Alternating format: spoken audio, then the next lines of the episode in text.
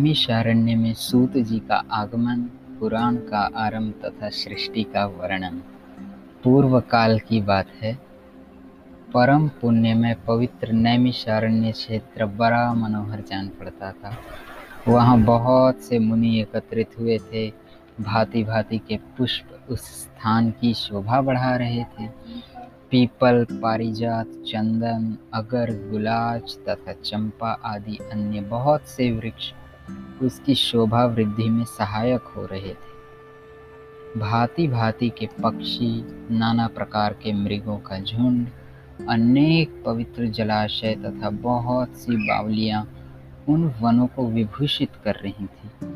ब्राह्मण, क्षत्रिय, वैश्य, शूद्र तथा अन्य जाति के लोग भी वहाँ उपस्थित थे। ब्रह्मचारी, गृहस्थ, वानप्रस्थ तथा सन्यासी सभी जुटे हुए थे। झुंड की झुंड गौएँ उस वन की शोभा बढ़ा रही थी। नैमिषारण्यवासी मुनियों का द्विद्वार्षिक यज्ञ आरंभ था। जौ, गेहूँ, चना, उड़द, मूंग और तिल आदि पवित्र अन्नों से यज्ञ मंडप सुशोभित था। वहाँ होम कुंड में अग्निदेव प्रज्वलित थे। और आहुतियाँ डाली जा रही थी। उस महायज्ञ में सम्मिलित होने के लिए बहुत से मुनि और ब्राह्मण अन्य स्थानों से आए। स्थानीय महर्षियों ने उन सब का यथा योग्य सत्कार किया। ऋत्वी, सोजन, संहित, वे सब लोग जब आराम से बैठ गए, तब परम बुद्धिमान लो महर्षण सूत जी वहाँ पधारे। उन्हें देखकर मुनिवरों को बड़ी प्रसन्नता हुई। उन सबने उनका यथावत सत्कार किया। सूत जी भी उनके प्रति आदर का भाव प्रकट करके श्रेष्ठ आसन पर विराजमान हुए। उस समय सब ब्राह्मण सूत जी के साथ वार्तालाप करने लगे। बातचीत के अंत में सबने व्यास शिष्य लो महर्षण जी से अपना संदेह पूछा। मुनि बोले, साधु शिरोमणि, आप पुराण, तंत्र छहों शास्त्र, इतिहास तथा देवताओं और दैतियों के जन्म, कर्म एवं चरित्र सब जानते हैं। वेद, शास्त्र, पुराण, महाभारत तथा मोक्ष शास्त्रों में कोई भी ऐसी बात नहीं जो आपको ज्ञात ना हो। महामते, आप सर्वज्ञ हैं, अतः हम आपसे कुछ प्रश्नों का उत्तर सुनना चाहते हैं। बताइए यह समस्त जगत कैसे उत्पन्न हुआ? भविष्य में इसकी क्या दशा होगी? यथावर जगमरू संसार सृष्टि से पहले कहाँ लीन था और फिर यह कहाँ लीन होगा? लोमहर्षण जी ने कहा, जो निर्विकार शुद्ध नित्य परमात्मा सदा एक रूप और सर्व विजयी है, उन भगवान विष्णु को नमस्कार है। जो ब्रह्मा, विष्णु और शिव रूप से जगत की उत्पत्ति, पालन तथा संहार करने वाले हैं, जो भक्तों के संसार सागर से तारने वाले हैं, उन भगवान को प्रणाम है, जो एक होकर भी अनेक रूप धारण करते हैं, स्थल और सूक्ष्म सब जिनके ही स्वरूप हैं, जो अव्यक्त और व्यक्त रूप तथा मोक्ष के हेतु है। उन भगवान विष्णु को नमस्कार है, जो जगत की उत्पत्ति, पालन और संहार करने वाले हैं। जरा और मृत्यु जिनको स्पर्श नहीं करती, जो सय के मूल कारण है, उन परमात्मा विष्णु को नमस्कार है, जो इस विश्व के आधार हैं। अत्यंत सूक्ष्म से भी सूक्ष्म है। सब प्राणियों के भीतर विराजमान है। क्षर और अक्षर पुरुष से उत्तम तथा अविनाशी हैं। उन भगवान विष्णु को प्रणाम करता हूँ, जो वास्तव में अत्यंत निर्मल ज्ञान स्वरूप हैं, किंतु अज्ञानवश नाना पदार्थों में रूप में प्रतीत हो रहे हैं, जो विश्व की सृष्टि और पालन में समर्थ एवं उसका संहार करने वाले हैं, सर्वज्ञ हैं, जगत के अधीश्वर हैं। जिनके जन्म और विनाश नहीं होते जो अव्यय यादि अत्यंत सूक्ष्म तथा विश्वेश्वर हैं, उन श्री हरि को तथा ब्रह्मा आदि देवताओं को मैं प्रणाम करता हूँ। तत्पश्चात इतिहास पुराण के ज्ञाता, वेद वेदांगों के पारंगत विद्वान, संपूर्ण शास्त्रों के तत्वज्ञ पराश नंदन भगवान व्यास को जो मेरे गुरुदेव हैं, प्रणाम करके मैं वैदिक तुल्य माननीय पुराण का वर्णन करूँगा। पूर्व काल में दक्ष आदि श्रेष्ठ मुनियों के पूछने पर कमल योनि भगवान ब्रह्मा जी ने जो सुनाई थी, वही पापनाशनी कथा मैं इस समय कहूँगा। मेरी वह कथा बहुत ही विचित्र और अनेक अर्थों वाली होगी। उसमें श्रुतियों के अर्थ का विस्तार होगा, जो इस कथा को सदा अपने हृदय में धारण करेगा अथवा निरंतर सुनेगा। वह अपनी वंश परंपराओं को कायम रखते हुए स्वर्ग लोक में प्रतिष्ठित होगा, जो नित्य सद सत्य स्वरूप तथा कारणभूत अव्यक्त प्रकृति है, उसी को प्रधान कहते हैं। उससे पुरुष ने इस विश्व का निर्माण किया है। मुनिवरों, अति तेजस्वी ब्रह्मा जी को ही पुरुष समझो। वे समस्त प्राणियों के सृष्टि करने वाले तथा भगवान नारायण के आश्रित हैं। प्रकृति से महत्व महत्व से अहंकार तथा अहंकार से सूक्ष्म भूत उत्पन्न हुए। भूतों के जो भेद हैं, वे भी उन सूक्ष्म भूतों से ही प्रकट हुए हैं। यह सनातन सर्ग है। वदंतर स्वयंभू, भगवान नारायण ने नाना प्रकार की प्रजा उत्पन्न करने की इच्छा से सबसे पहले जल की ही सृष्टि की। फिर जल में अपनी शक्ति का आधान किया। जल का दूसरा नाम नार है और क्योंकि उसकी उत्पत्ति भगवान नर से हुई, वह जल पूर्व काल में भगवान का अयन अर्थात निवास स्थान हुआ। इसलिए वे नारायण कहलाए। भगवान ने जो जल में अपनी शक्ति का आधान किया, उससे एक बहुत विशाल सुवर्णमय अंड प्रकार हुआ। उसमें स्वयंभू ब्रह्मा जी उत्पन्न हुए। ऐसा सुना जाता है। सुवर्ण के समान कांतिमान भगवान ब्रह्मा ने एक वर्ष तक उस अंड में निवास करके उसके दो टुकड़े कर दिए। फिर एक टुकड़े से धूलोक बनाया और दूसरे से भूलोक। उन दोनों के बीच में आकाश रखा। जल के ऊपर तैरती हुई पृथ्वी को स्थापित किया। फिर दशो दिशाएँ निश्चित की। साथ ही काल, मन, वाणी, काम, क्रोध और रति की सृष्टि की। इन भावों के अनुरूप सृष्टि करने की इच्छा से ब्रह्मा जी ने सात प्रजापतियों को अपने मन से उत्पन्न किया। उनके नाम इस प्रकार हैं, मरीचि, अत्रि, अंगिरा, पुलस्त,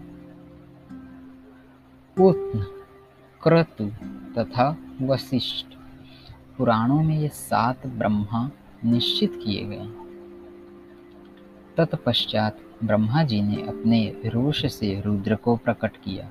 फिर पूर्वजों के भी पूर्वज संत कुमार जी को उत्पन्न किया। इन्हीं सात महर्षियों से समस्त प्रजा तथा ग्यारह रुद्रों का प्रादुर्भाव हुआ। उक्त सात महर्षियों के साथ बड़े बड़े दिव्य वंश हैं। देवता भी इन्हीं के अंतर्गत हैं। उन सातों वंश के लोगों, कर्मनिष्ठ एवं संतानवान हैं। उन वंशों के बड़े बड़े ऋषियों ने सुशोभित किया है। इसके बाद ब्रह्मा जी ने विद्युत, वज्र, मेष, रोहित, इंद्रधनुष, पक्षी तथा मेघों की सृष्टि की। फिर यज्ञों की सिद्धि के लिए उन्होंने ऋग्वेद, यजुर्वेद तथा सामवेद प्रकट किए। तादांतर में साध्य देवताओं की उत्पत्ति बताई जाती है। छोटे बड़े सभी भूत भगवान ब्रह्मा के अंगों से उत्पन्न हुए हैं।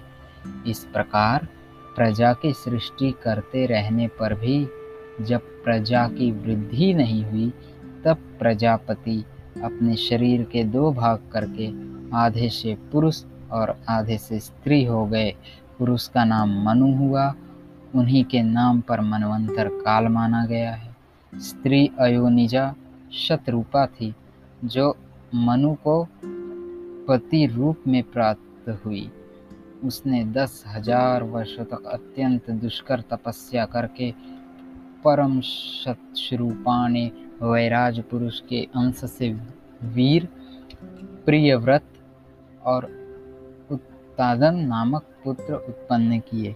वीर से काम्या नामक श्रेष्ठ कन्या उत्पन्न हुई, जो कदर्म प्रजापति की धर्मपत्नी हुई। मिया के गर्भ से चार पुत्र हुए। सम्राट कुक्षी, विराट और प्रभु। प्रजापति अत्रि ने राजा उत्नपाद को गोद ले लिया। प्रजापति उत्नपाद ने अपनी पत्नी श्रीनाताका के गर्भ से ध्रुव कीर्तिमान, आयुष्मान तथा वसु चार पुत्र उत्पन्न की। ध्रुव से उनकी पत्नी शंभु ने सृष्टि और भव्य इन दो पुत्रों को जन्म दिया।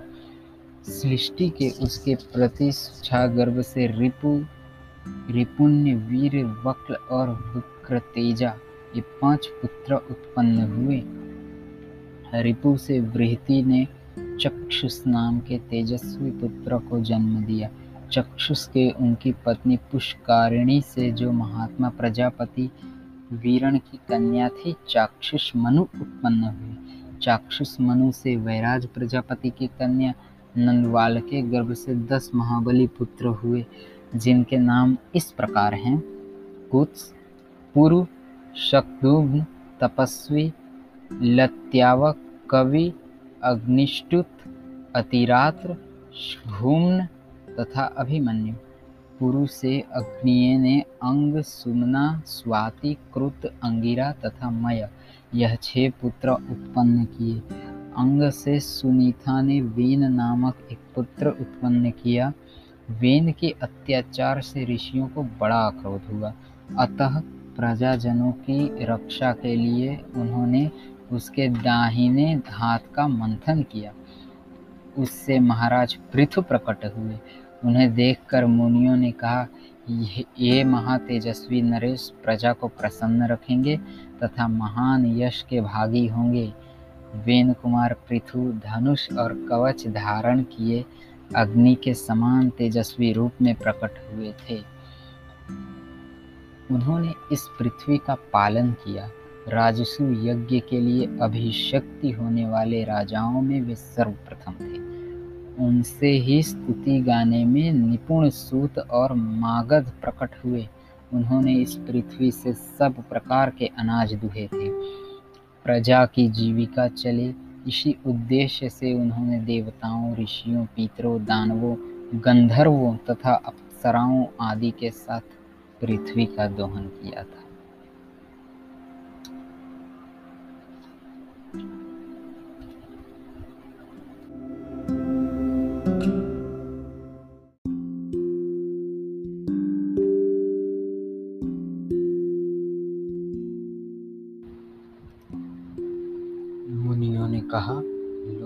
लोमहर्षण जी पृथु के जन्म की कथा विस्तार पूर्वक कहिए। उन महात्मा ने इस पृथ्वी का किस प्रकार दोहन किया था? लोमहर्षण जी बोले द्विजवरों मैं वेन कुमार पृथु की कथा विस्तार के साथ सुनाता हूँ। आप लोग एकाग्रचित होकर सुने। ब्राह्मणों, जो पवित्र नहीं रहता, जिसका हृदय खोटा है, जो अपने शासन में नहीं है जो व्रत का पालन नहीं करता तथा जो कृतज्ञ और अहितकारी है, ऐसे पुरुष को मैं यह प्रसंग नहीं सुना सकता। यह स्वर्ग देने वाला, यश और आयु की वृद्धि करने वाला, परम धन्य, वेदों के तुल्य, माननीय तथा गूढ़ रहस्य है। ऋषियों ने जैसा कहा है, वह सब मैं ज्यों का त्यों सुना रहा हूँ। सुनो। जो प्रतिदिन ब्राह्मणों को नमस्कार करके वीण कुमार पृथु के चरित्र का विस्तार पूर्वक कीर्तन करता है, उसे अमुक कर्म मैंने किया और अमुक नहीं किया, इस बात का शोक नहीं होता। पूर्व काल की बात है अत्रि कुल में उत्पन्न प्रजापति अंग, बड़े धर्मात्मा और धर्म रक्षक थे। वे अत्रि के समान ही तेजस्वी थे। उनका पुत्र वेन था, जो धर्म के तत्व को बिल्कुल नहीं समझता था। उसका जन्म मृत्यु कन्या सुनीता के गर्भ से हुआ था। अपने नाना के सद्भाव के कारण वह धर्म को पीछे रखकर काम और लोभ में प्रवृत्त हो गया। उसने धर्म की मर्यादा भंग कर दी और वैदिक धर्मों का उल्लंघन करके वह अधर्म में तत्पर हो गया। विनाश काल उपस्थित होने के कारण उसने यह क्रूर प्रतिज्ञा कर ली थी कि किसी को यज्ञ और होम नहीं करने दिया जाएगा। यजन करने योग्य, यज्ञ करने वाला तथा यज्ञ भी मैं ही हूँ। मेरे ही लिए यज्ञ करना चाहिए। मेरे ही उद्देश्य हवन होना चाहिए। इस प्रकार मर्यादा का उल्लंघन करके सब कुछ ग्रहण करने वाले अयोग्य वेन से मरीच आदि सब महर्षियों ने कहा, वेन, हम अनेक वर्षों से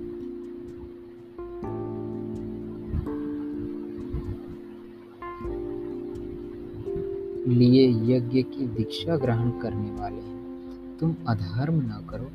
यह यज्ञ यादि कार्य सनातन धर्म है। महर्षियों के कहते देख खोटी बुद्धि वाले वेन ने हंस कर कहा, अरे, मेरे सिवा दूसरा कौन धर्म श्रेष्ठा है? मैं किसकी बात सुनूं? विद्या, पराक्रम, तपस्या और सत्य द्वारा मेरी समानता करने वाला इस भूतल पर कौन है? मैं ही संपूर्ण प्राणियों की और विशेषतः सब धर्मों की उत्पत्ति का कारण हूँ। तुम सब लोग मूर्ख और अचेत हो, इसलिए मुझे नहीं जानते। यदि मैं चाहूँ तो इस पृथ्वी को भस्म कर दूँ, जल में बहा दूँ, या भूलोक तथा धूलोक भी रूंध डालूँ। इसमें तनिक भी अन्यथा विचार करने की आवश्यकता नहीं है। जब महर्षि गणवीन को मोह और अहंकार से किसी तरह हटा न सके, तब उन्हें बड़ा क्रोध आया। उन महात्माओं ने महाबली वेन को पकड़कर बाँध लिया। उस समय वह बहुत उछल कूद मचा रहा था। महर्षि कुपित तो थे ही। वेन की वायु जंघा का मंथन करने लगे। इससे एक काले रंग का पुरुष उत्पन्न हुआ, जो बहुत ही नाटा था। वह भयभीत हो हाथ जोड़कर खड़ा हो गया। उसे व्याकुल देख अत्रि ने कहा निशीद बैठ जा। इसे वह निषाद वंश का प्रवर्तक हुआ और वेन के पाप से उत्पन्न हुए धीवरों की सृष्टि करने लगा।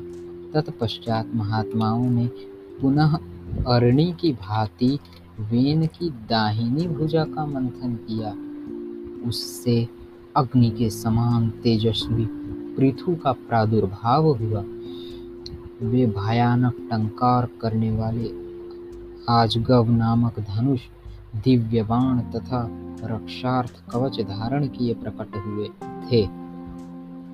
उनके उत्पन्न होने पर समस्त प्राणी बड़े प्रसन्न हुए और सब ओर से वह एकत्रित होने लगे। वेन स्वर्गगामी हुआ।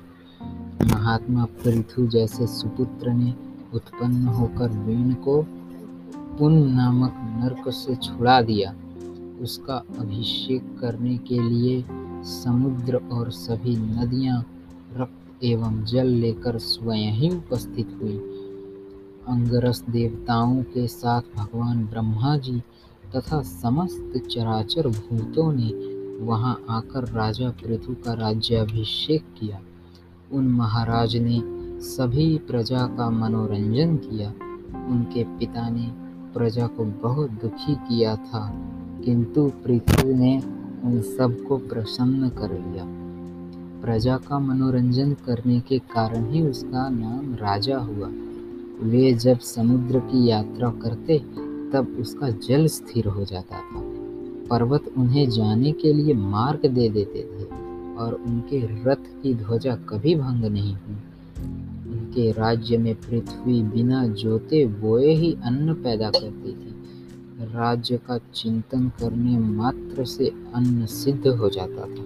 सभी गौएँ कामधेनु बन गई थी, और पत्तों के दोनों दोनों में मधु भरा रहता था। उसी समय पृथु ने पैतामह ब्रह्मा जी से यज्ञ किया। उसमें सोमाभिषेक दिन सूती से परम बुद्धिमान सूत की उत्पत्ति हुई। उसी महायज्ञ में विद्वान मागधा का भी प्रादुर्भाव हुआ।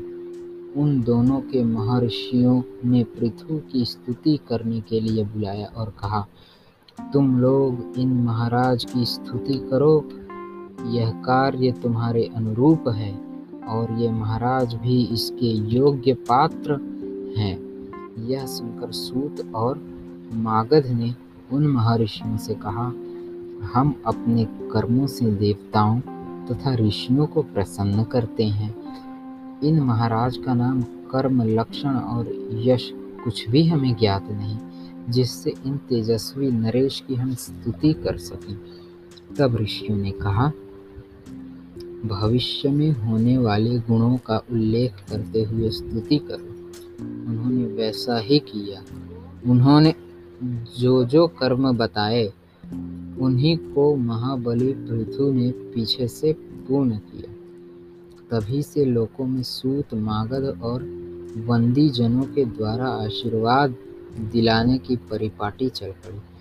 वे दोनों जब स्तुति कर चुके, तब महाराज पृथु ने अत्यंत प्रसन्न होकर अनुपदेश का राज्य सूत को और मगध का मागध को दिया। पृथु को देखकर अत्यंत प्रसन्न हुई प्रजा से महर्षियों ने कहा, ये महाराज तुम्हें जीविका प्रदान करने वाले होंगे। यह सुनकर सारी प्रजा महात्मा राजा पृथु की ओर दौड़ी और बोली, आप हमारे लिए जीविका का प्रबंध कर दें। जब प्रजाओं ने उन्हें इस प्रकार घेरा, तब वे उनका हित करने की इच्छा से धनुष बाण हाथ में ले पृथ्वी की ओर दौड़े। पृथ्वी उनके भय से धर्रा उठी और गौ का रूप धारण करके भागे। तब पृथ्वी ने धनुष लेकर भागती हुई पृथ्वी का पीछा किया। पृथ्वी उनके भय से ब्रह्मलोक आदि अनेक लोकों में गई, किंतु सब जगह उसे धनुष लिए हुए पृथ्वी को अपने आगे ही देखा। अग्नि के समान प्रज्वलित तीखे बाणों के कारण उनका तेज और भी उदित दिखाई देता था। वे महान योगी महात्मा देवताओं के लिए भी दुर्धर्ष प्रतीत होते थे। जब और कहीं रक्षा न हो सकी तब तीनों लोकों की पूजनीय पृथ्वी हाथ जोड़कर फिर महाराज पृथु की ही शरण में आई और इस प्रकार बोली राजन, सब लोग मेरे ही ऊपर स्थित हैं। मैं ही इस जगत को धारण करती हूँ। यदि मेरा नाश हो जाएगा तो समस्त प्रजा नष्ट हो जाएगी। इस बात को अच्छी तरह समझ लेना। भूपाल, यदि तुम प्रजा का कल्याण चाहते हो तो मेरा वध न करो। मैं जो बात कहती हूँ, उसे सुनो। ठीक उपाय से आरंभ किए हुए सब कार्य सिद्ध होते हैं। तुम उस उपाय पर ही दृष्टिपात करो, जिसे इस प्रजा जीवन रख सकोगे। मेरी हत्या करके भी तुम प्रजा के पालन पोषण में समर्थ न होगे। महामते, तुम क्रोध त्याग दो, मैं तुम्हारे अनुकूल हो जाऊँगी। तीर्यज्ञोनि में भी स्त्री को अवध्य बताया गया है। यदि यह बात सत्य है तो मैं तुम्हें धर्म का त्याग नहीं करना चाहिए, पृथु ने कहा। भद्रे, जो अपने या पराये किसी एक के लिए बहुत से प्राणियों का वध करता है, उसे अनंत पाप लगता है। परंतु जिस अशुभ व्यक्ति का वध करने पर बहुत से लोग खुश हों, उसके मरने से पात का या उत्पात का कुछ नहीं होता। अतः वसुंधरे मैं प्रजा का कल्याण करने के लिए तुम्हारा वध करूँगा। यदि मेरे कहने से आज संसार का कल्याण नहीं करोगी तो अपने बाण से तुम्हारा नाश कर दूँगा और अपने को ही पृथ्वी रूप में प्रकट करके स्वयं ही प्रजा का धारण करूँगा। इसलिए तुम मेरी आज्ञा मानकर समस्त प्रजा के जीवन रक्षा करो, क्योंकि तुम सबको धारण में समर्थ हो। इस समय मेरी पुत्री बन जाओ, तभी मैं इस भयंकर बाण को जो तुम्हारे वध के लिए उगत है, रोकूँगा।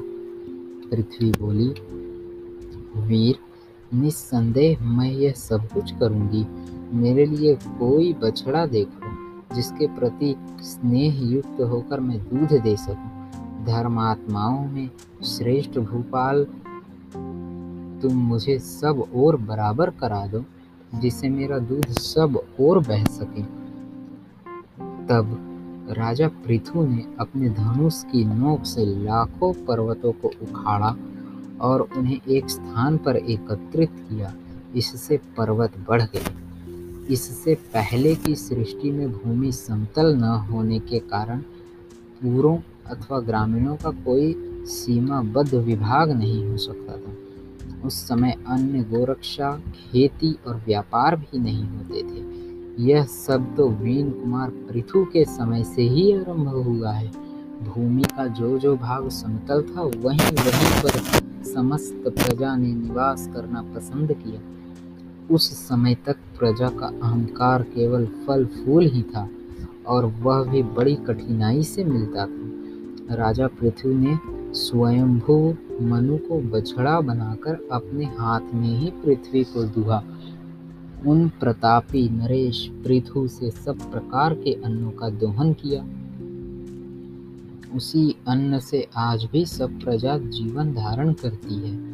उस समय ऋषि, देवता, पितर, नाग, दैत्य, यक्ष, पुण्यजन, गंधर्व, पर्वत और वृक्ष सबने पृथ्वी को दुहा। उनके दूध, बछड़ा, पात्र और दुहने वाला, ये सभी पृथक पृथक थे। ऋषियों के चंद्रमा हम बछड़ा बने। बृहस्पति ने दुहने का काम किया। तपोमय ब्रह्मा उनका दूध था और वेद ही उनके पात्र थे। देवताओं ने सुवर्णमय पात्र लेकर पुष्टिकारण दूध दुहा। उनके लिए इंद्र बछड़ा बने और भगवान सूर्य ने दुहने का काम किया। पितरों का चांदी का पात्र था। प्रतापी यम बछड़ा बने। अंत के दूध दुहा। उनके दूध को स्वधा नाम दिया गया है। नागों ने तक्षक को बछड़ा बनाया। तुम्बिका पात्र रखा। ऐरावत नाग से दुहने का काम लिया और विषय रूपी दूध का दोहन किया। असुरों में मधु दूहने वाला बना। उसने मायामय दूध दूहा। उस समय विरोचन बछड़ा बना था और लोहे के पात्र में दूध दुहा गया था। यक्ष, यक्षकों का कच्चा पात्र था। कुबेर बछड़ा बने थे। रजत नाभ यक्ष दुहने वाला था और अंतर्धान होने की विद्या ही उनका दूध था। राक्षसों में सुमाली नाम का राक्षस बछड़ा बना रजत नाभ दुहने वाला था। उसने कपाल रूपी पात्र में शोणित रूपी दूध का दोहन किया। गंधर्वों में चित्रथ ने बछड़े का काम पूरा किया। कमल ही उनका पात्र था, सुरुचि दुहने वाला था और पवित्र सुगंध ही उनका दूध था। पर्वतों में महागिरी मेरू ने हिमवान को बछड़ा बनाया और स्वयं दुहने वाला बनकर शिलामय पात्र में रखे एवं औषधियों को दूध के रूप में दुहा। वृक्षों में पलक्ष बछड़ा था। खिले हुए शाल के वृक्ष दुहने का काम किया। पलाश का पात्र था और जलने तथा कटने पर पुनः अंकुरित हो जाना ही उनका दूध था। इस प्रकार सबका धारण पोषण करने वाली यह पावन वसुंधरा, समस्त चराचर जगत की आधारभूता तथा उत्पत्ति स्थान है। यह सब कामनाओं को देने वाली तथा सब प्रकार के अन्नों का अंकुरित करने वाली है। गोरूपा पृथ्वी मेदी नौके नाम से विख्यात है। यह समुद्र तक पृथु के ही अधिकार में थी। मधु और कैटभ के मेद से व्याप्त होने के कारण यह मेदिनी कहलाती है। फिर राजा पृथु की आज्ञा के अनुसार भूदेवी उनकी पुत्री बन गई, इसलिए इसे पृथ्वी भी कहा जाता है। पृथु ने इस पृथ्वी का विभाग और शोधन किया, जिससे यह अन्न की खान और समृद्धिशालिनी बन गई। गाँवों और नगरों के कारण इसकी बड़ी शोभा होने लगी। वेन कुमार, महाराज पृथु का ऐसा ही प्रभाव था। इससे संदेह नहीं कि वे समस्त प्राणियों, पूजनीय और वंदनीय हैं। वेद वेदांकों के परागन विद्वान ब्राह्मणों को भी महाराज पृथु की ही वंदना करनी चाहिए, क्योंकि वे सनातन ब्रह्मयोनी हैं। राज्य की इच्छा रखने वाले राजाओं के लिए भी परम प्रतापी महाराज पृथु ही वंदनीय हैं। युद्ध में विजय की कामना करने वाले पराक्रमी योद्धाओं को भी उन्हें मस्तक झुकाना चाहिए, क्योंकि योद्धाओं में वे अग्रणीय थे। जो सैनिक राजा पृथु का नाम लेकर संग्राम में जाता है, वह भयंकर संग्राम में भी सकुशल लौटता है और यशस्वी होता है। वैश्य वृत्ति करने वाले धनी वैश्यों को भी चाहिए कि वे महाराज पृथु को नमस्कार करें, क्योंकि राजा पृथु सबके वृद्धिदाता और परम यशस्वी थे। इस संसार में परम कल्याण की इच्छा रखने वाले तथा तीनों वर्णों की सेवा में लगे रहने वाले पवित्र शूद्र के लिए भी राजा पृथु ही वंदनीय है। इस प्रकार जहाँ पृथ्वी को दुहने के लिए जो विशेष विशेष बछड़े, दुहने वाले दूध तथा पात्र कल्पित किए गए हैं, उन सबका मैंने वर्णन किया।